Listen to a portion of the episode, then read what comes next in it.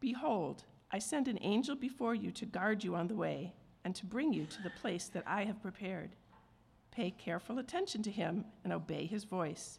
Do not rebel against him, for he will not pardon your transgression, for my name is in him. But if you carefully obey his voice and do all that I say, then I will be an enemy to your enemies and an adversary to your adversaries. When my angel goes before you and brings you to the Amorites and the Hittites and the Perizzites and the Canaanites, the Hivites and the Jesu- Jebusites, I don't know how you say its name, and I blot them out, you shall not bow down to their gods, nor serve them, nor do as they do, but you shall utterly overthrow them and break their pillars in pieces. You shall serve the Lord your God, and he will bless your bread and your water, and I will take away sickness from among you. None shall carry, mis- none shall miscarry or be barren in your land. I will fulfill the number of your days. I will send my terror before you and will throw into confusion all the people against whom you shall come, and I will make all your enemies turn their backs to you. And I will send hornets before you, which shall drive out the Hivites, the Canaanites, and the Hittites from before you. I will not drive them out from before you in one year, lest the land became, become desolate and the wild beasts multiply against you. Little by little I will drive them out from before you until you have increased and possessed the land. And I will set your border from the Red Sea to the Sea of the Philistines, and from the wilderness to the Euphrates. For I will give the inhabitants of the land into your hand, and you shall drive them out before you. You shall make no covenant with them and their gods. They shall not dwell in your land, lest they make you sin against me. For if you serve their gods, I will surely be a snare to you.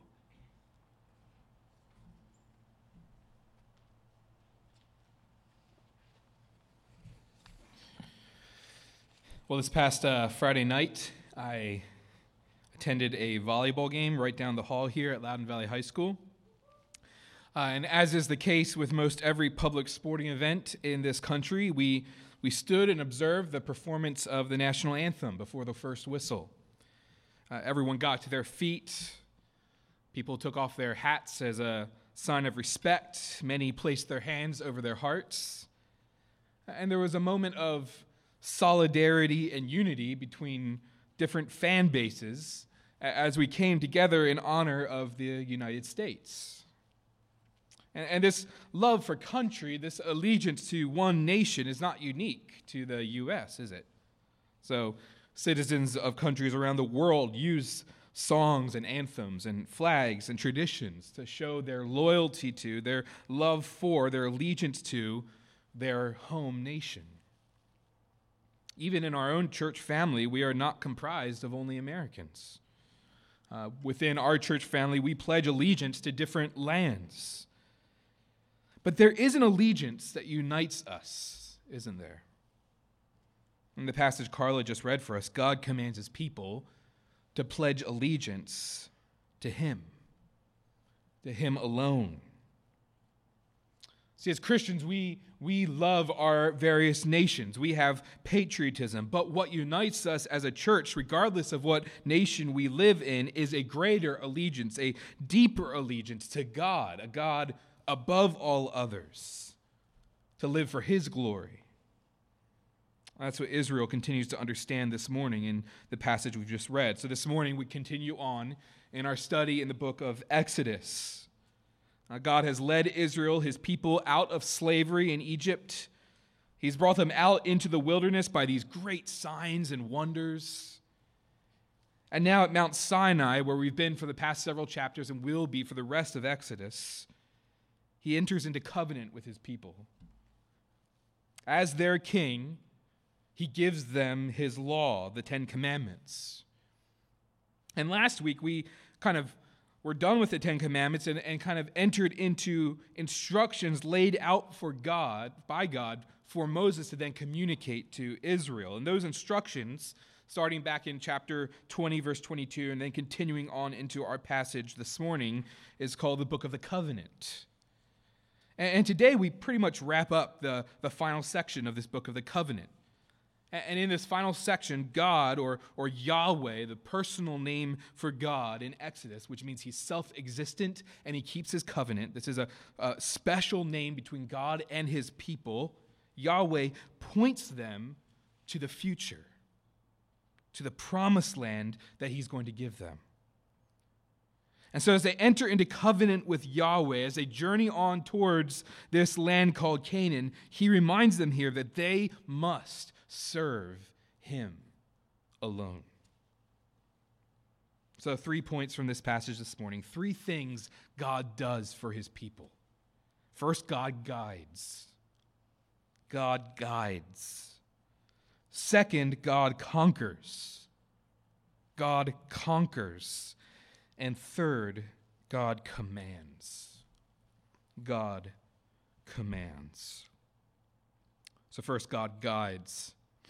There in verse 20, he says to Moses, Behold, I send an angel before you to guard you on the way and to bring you to the place that I have prepared. You may remember we've seen angels before in Exodus. So, back in chapter 3, uh, Moses is a shepherd. He's 80 years old. He's a shepherd in Midian, and he sees a burning bush, right? And do you remember who appears to him out of the bush? Chapter 3 And the angel of the Lord appeared to him in a flame of fire.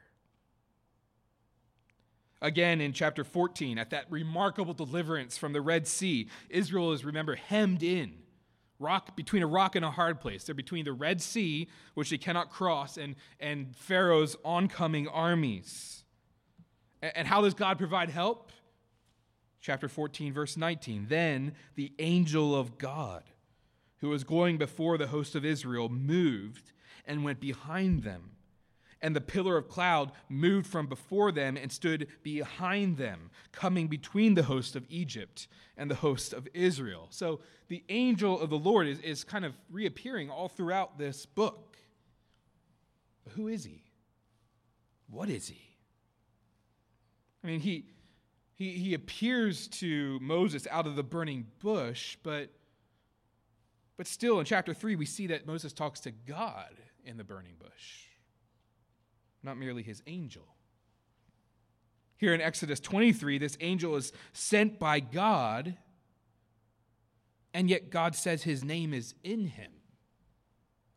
He says the angel has the ability to pardon transgressions. How does this angel relate to God? I mean, they do seem very intricately connected. Um, I read some people on this this past week, and I'll just let you know people who love God and love the Bible differ a lot on who this angel is. It, it seems, though, that it's obvious he's no mere man. So some people have said he's Moses. No, he's no mere man. Uh, it also seems obvious he isn't the very full expression of the nature of God. God sends him, he's, he's separate in a way. The Hebrew word for angel there means messenger or representative. So I think even though we don't have a fully defined understanding of this being, we do know the most important things about him. He is sent by God, he is indwelt by the name of God, and he must be obeyed. Yahweh says there in verse 21 of chapter 23 pay careful attention to him, the angel Obey his voice, for he will not pardon your transgression. So I think, just to wrap that up, I think the best way to perceive this angel's nature is to see him as a representative presence of Yahweh among his people. He's present, God is present in this angel to guide and lead his people into the promised land. So Ligon Duncan says that angel's presence is reflective of and an extension of the Lord's own presence. God is in your midst, Israel. My own angel is with you. I am with you. I wonder, dear church, do you hear hints of Christ there? God's presence dwelling with his people in a veiled way. Duncan and many other scholars rightly see here a sort of foreshadowing of Jesus. God with man, God's presence with sinners. The Old Testament often gives us sort of an overture of the gospel, doesn't it? So, an overture is a in a work of music often contains themes that will be expressed and pronounced more clearly later on in the music. And in the Old Testament, we get an, an sort of overture, an overture that has this ever increasing crescendo that at first whispers and then and then speaks and then finally shouts throughout the Old Testament Christ, Christ, Christ. God is going to come and be with his people. Church, we see here Israel is not alone in the wilderness. God promises to send his angel with them to be their very real guide and guard. And they're going to need it. They will not be able to make it safely to their destination. There's going to be a lot of recalculating on that GPS in the years to come. They need the God of the covenant to go with them. They need his protection. So God God's angel is there to guard them along the way. Church, see the mercy of God here. I mean, just think back to what we've seen in the last 10 chapters. We talked about this in our community group this past week about the, the grumbling that Israel is expressing. His, God's people are in the wilderness, and all they do, it seems at times, is just complain and grumble and threaten to kill Moses' messenger, his deliverer, Moses or God's uh, deliverer Moses. And yet, God sends his angel. He remains with his people, stiff necked as they can be. He commits to sending this messenger to guard them and bring them to their home. Our God is abundantly merciful. That's not just an uh, expression of God that we find in the New Testament in Christ, it's right back here in the law, believe it or not. He swoops down to his people and recognizes our need. He is not a distant deity, he is a present guardian. Dear Christian, I wonder have you forgotten that this past week? Have you gone about your days anxiously trying to control your life? Avoid collateral damage, protect the things you value, striving, losing sleep over that, forgetting that God has promised to be the guard and guide of his people. Christian, run to your guardian in your fear of the future. He goes with you.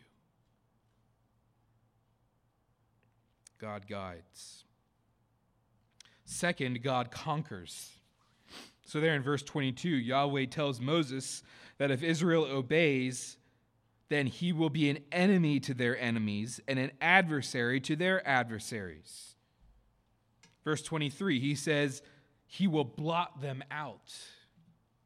Verse 27, he promises, I will send my terror before you, and I will throw into confusion all the people against whom you shall come, and I will make all your enemies turn their backs to you and I will send hornets before you, which shall drive out the Hivites, the Canaanites, and the Hittites from before you. Verse 31 I will give the inhabitants of the land into your hand, and you shall drive them out before you. Okay, so who's doing the driving out? It's Israel for sure. But ultimately, behind it all, it's Yahweh who's making war. Yahweh who's bringing catastrophe on these nations, ensuring his people will possess the land he has promised to give them. This rings true of what we read back in chapter 15 a few months back when Israel sang a song of praise to Yahweh. Remember for his deliverance from the Red Sea? And they sang, The peoples have heard, and they tremble. Pangs have seized the inhabitants of Philistia. Now are the chiefs of Edom dismayed. Trembling seizes the leaders of Moab. All the inhabitants of Canaan have melted away. Terror and dread fall upon them because of the greatness of your arm. They are as still as stone till your people, O Lord, pass by, till the people pass by whom you have purchased. You will bring them in and plant them on your own mountain. And God reiterates that promise. He will send terror, he will send panic upon the nations of Canaan to bring his people in and fulfill his promise. This is his work. Even the hornets, forces of nature, will serve at the will of their creator com- commander. Church, God is not to be trifled with. We said that last week and we say it again. His will is accomplished. His power is not rivaled. Even his wisdom is on display here as he promises to give his people the land little by little. So they aren't overwhelmed by a land that's suddenly desolate and empty and hard to subdue.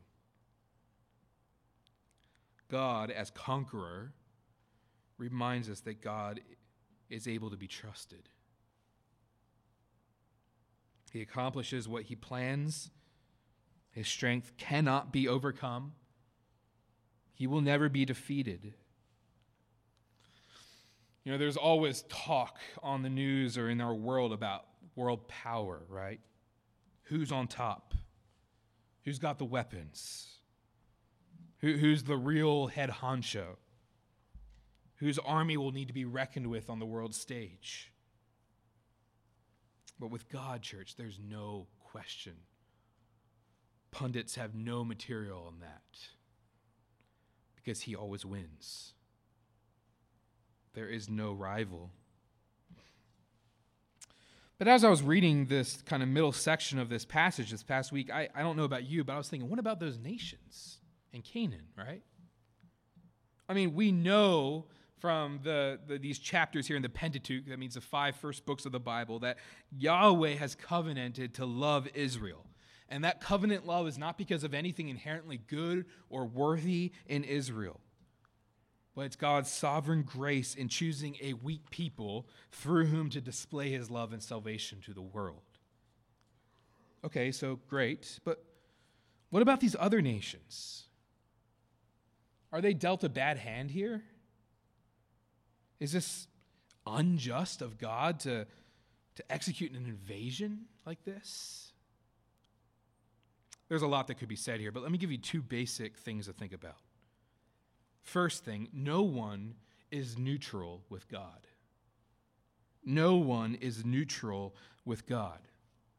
So if you're here this morning and you're, you claim to kind of be agnostic about God, whether he exists or if he does exist, what he's like, so you might be sh- not sure what he's like, but you think you'll be fine with him as long as he fits your criteria for what he should be like.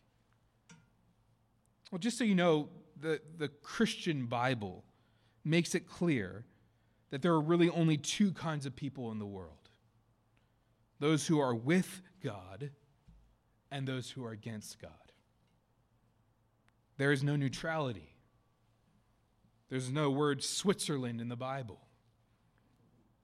So you may remember George W. Bush uh, addressing uh, the United States a week or so after the 9 11 terrorist attacks. And he said something that's become a famous line now. He said, Every nation and every region now has a decision to make.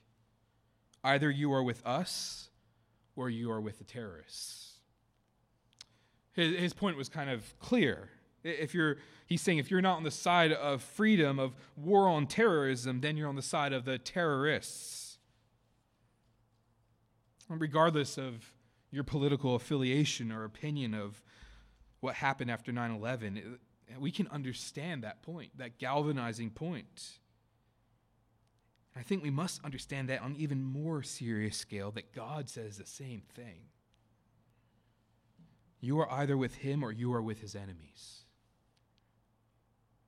So when we read of God's war, all out war on these Canaanite nations, we must remember the question ultimately isn't why he's judging them. The real question is why he isn't judging Israel. We all deserve judgment for our sin. In our sin, we are all God's enemies, and yet He has shown mercy to those whom He has chosen to show mercy. And that's humbling. So, first, no one is neutral with God. Second thing to remember as we think about that passage and that idea of invasion in Canaan is that this passage in Exodus 23 is set in a particular context and time. So, that's why it can be unhelpful and maybe even dangerous to kind of lazily plop open your Bible in the morning at random and just immediately draw immediate application from whatever, whatever it says to whatever part of your life you want insight for that day. Because the Bible is not just kind of a piecemeal wisdom book that you create meaning in. The Bible's a story. The Bible's a narrative. It, it has a beginning, it has a building tension and a plot line, it has different settings and time periods. And here, 3,500 years ago, Israel is a theocracy. So they're a nation governed directly by God and directly given permission and directly given authoriz- authorization by God Himself, by His voice, to execute His judgment on pagan nations that do not worship Him. No such theocracy exists today. Not even America, folks. As one friend helped me see recently, this covenant with Moses on Mount Sinai is just a, it's just a chapter in a much grander story, a story culminating in Christ when he will beckon and invite all nations to come to him. The pastor, Tony Merida, writes uh, about this, and he kind of writes about the, the promises of blessing. Do you see those? You will not miscarry. You will be prosperous. In a lot of ways, the modern Christian church has really distorted views like that. It says that if you do obey God, He will give you all the money and treasures and prosperity you want. And some of passages like this are used in that way. And so he talks about those promises, and then I think we can apply also to his judgment and say what he says. He, Tony Merida says this Understand this word of caution. God has given these promises for a specific people at a specific time for a specific purpose. He goes on to show that we have an even better promise and an even better promised land. I think this is a reminder, church, to read the Bible in context. God is conqueror. And that theme kind of builds and matures and deepens and widens as scripture progresses, like any good storyteller does. And it kind of ultimately is, is fulfilled in the conqueror, in Jesus Christ, who conquers, as we sang before, sin, death, hell, and Satan forever for his people. All right, so God guides, God conquers. Finally, God commands. And I think as I meditated on this passage this past week, it appeared to me that this was kind of the main point of this passage. There's a lot of things that Yahweh talks about, but I, I think this idea of God commanding service is kind of the main point. And so I want to make that the main emphasis as we close this sermon. That, that's actually our desire every single Sunday here at Loudoun Valley. So we don't want to come to the Bible as we're prone to do with our own agenda and, and sort of try to make God's word fit our soapbox for the week. No, we want to come to God's word and let His word set the agenda for what we say and do. And so the main thing that has popped out to me is this idea that God commands, and specifically, He commands exclusive service to Him. And do you see that? The, this book of the covenant, spanning from chapter 20 midway to the beginning of the few verses we'll look at next week, is all about his instructions and rules for his people. And now, as he's kind of laid out these laws for them, towards the end of his speech now to Moses, he says, pay attention, obey. Do not rebel. Verse 25, you shall serve the Lord your God. Verse 32, you shall not make or make no covenant with them and their God. Speaking of those Canaanite lands. They shall not dwell in your land, lest they make you sin against me. For if you serve their gods, it will surely be a snare to you. The Yahweh looks ahead to the promised land and he tells his covenant people to live out their status as covenanted to him.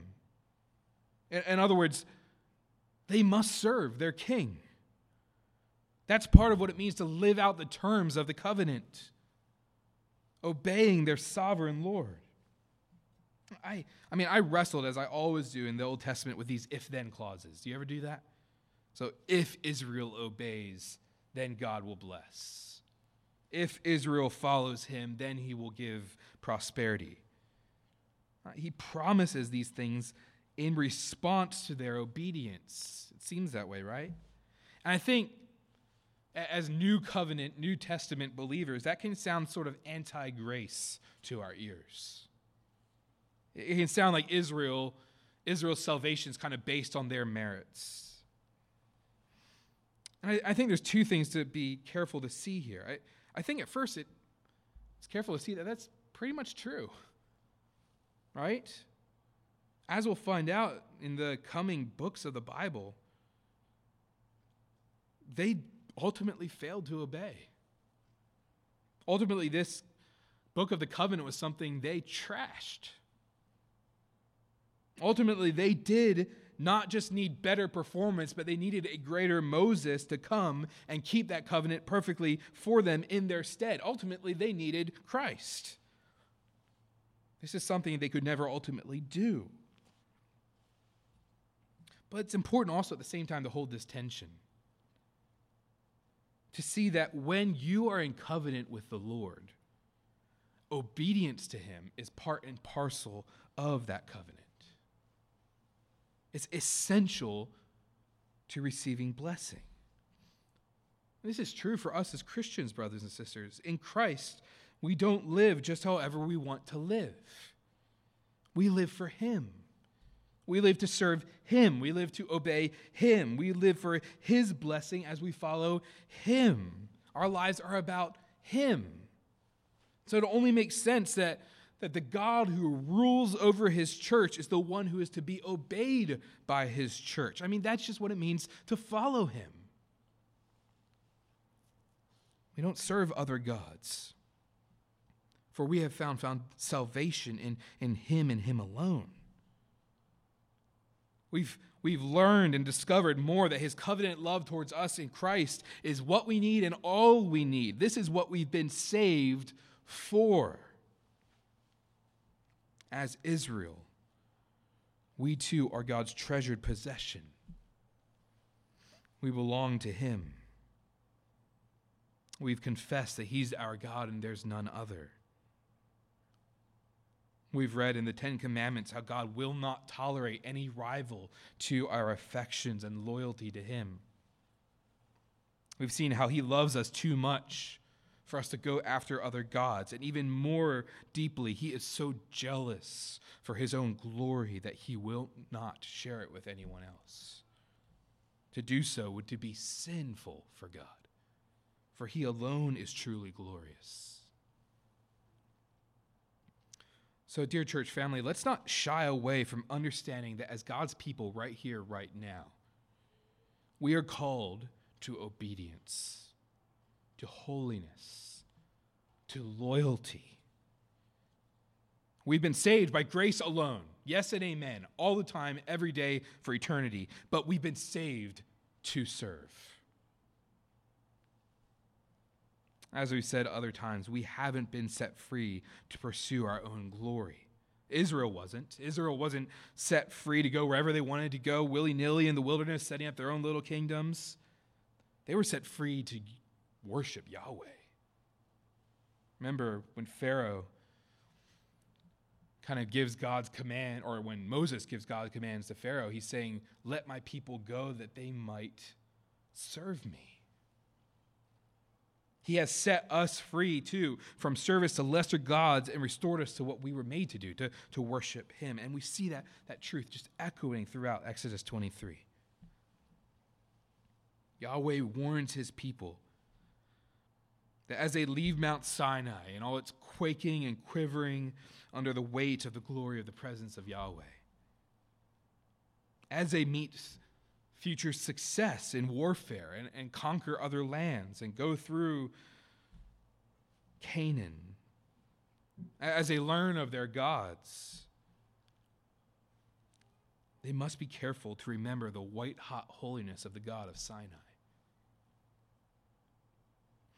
Those last words in our text this morning are kind of a, a siren of warning. For if you serve their gods, Israel, it will surely be a snare to you. Fast forward to the coming centuries, and we see that's exactly the case. Israel does run after other things, and it's their downfall. Only one God is able to satisfy them able to command their allegiance, and it's Yahweh. It's their covenant keeping, steadfast, loving God. If you're here and you're, you're not a follower of Jesus, uh, we understand it's kind of uncomfortable sometimes to come to a church gathering like this. So we're really grateful you're here. We're, you're here, and we hope you feel welcomed. And I wonder if this is a helpful way for you to think about the truth of God's word. Think about this and see if it makes sense of your life. So God says in His Word that everybody, Christian or not, has been created to serve something. So it's built into our DNA, right? We are dependent creatures. And so we naturally rely on other things, and we naturally invest value and worship and service into other things. The Bible, though, teaches that in our sin and our rebellion against God, we have decided to, to serve ourselves to serve our own passions and lusts and desires. And we've found over and over again that those pursuits will never fully satisfy us. The Bible calls these pursuits idols. We might call them job promotions, entertainment, money, material possessions, comfort, notoriety academic achievement, physical beauty, sexual pleasure. All things we try to serve in order to find fulfillment. I wonder, does that ring true for your life?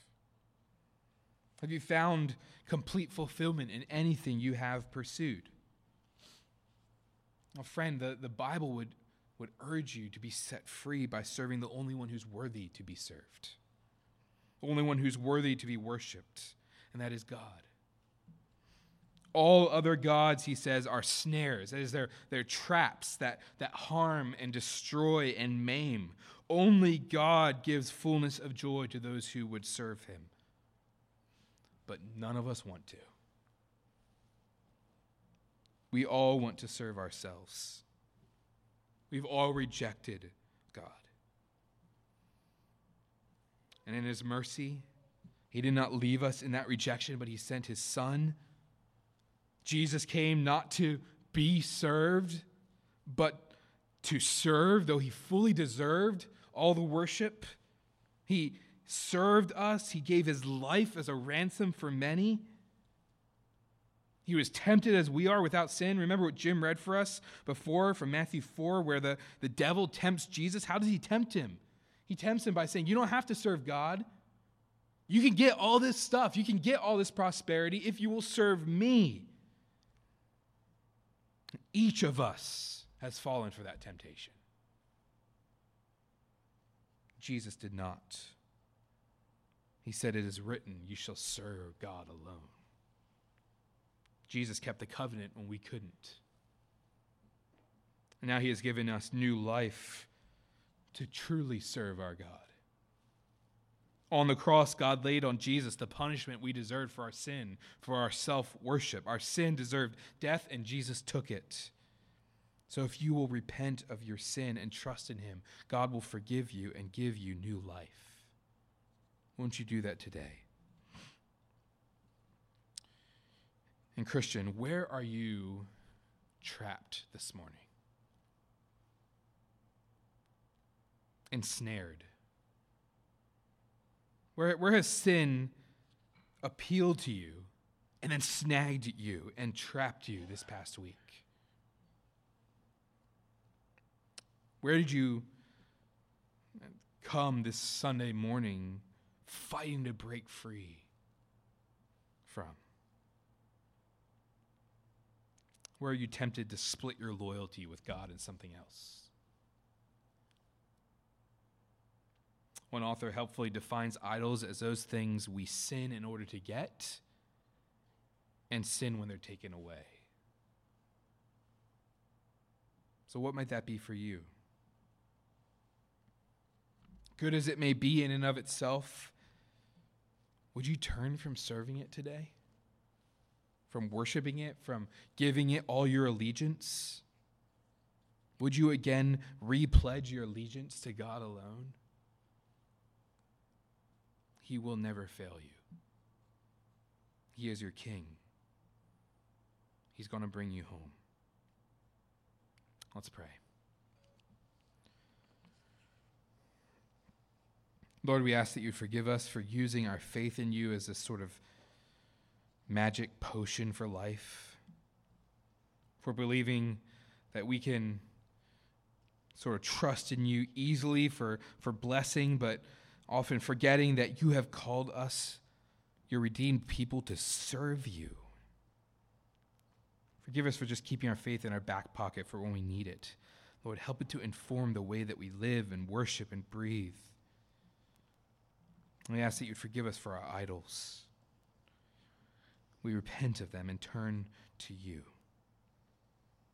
And we ask that you would fulfill us in serving you all our days. And we thank you for Jesus, who was a servant for us and will come again soon as our King. Lord, as we sing this last hymn, a hymn we direct to one another as servants of God, we pray that as our Master, we would sing and proclaim your worth as long as we live. In Jesus' name, amen.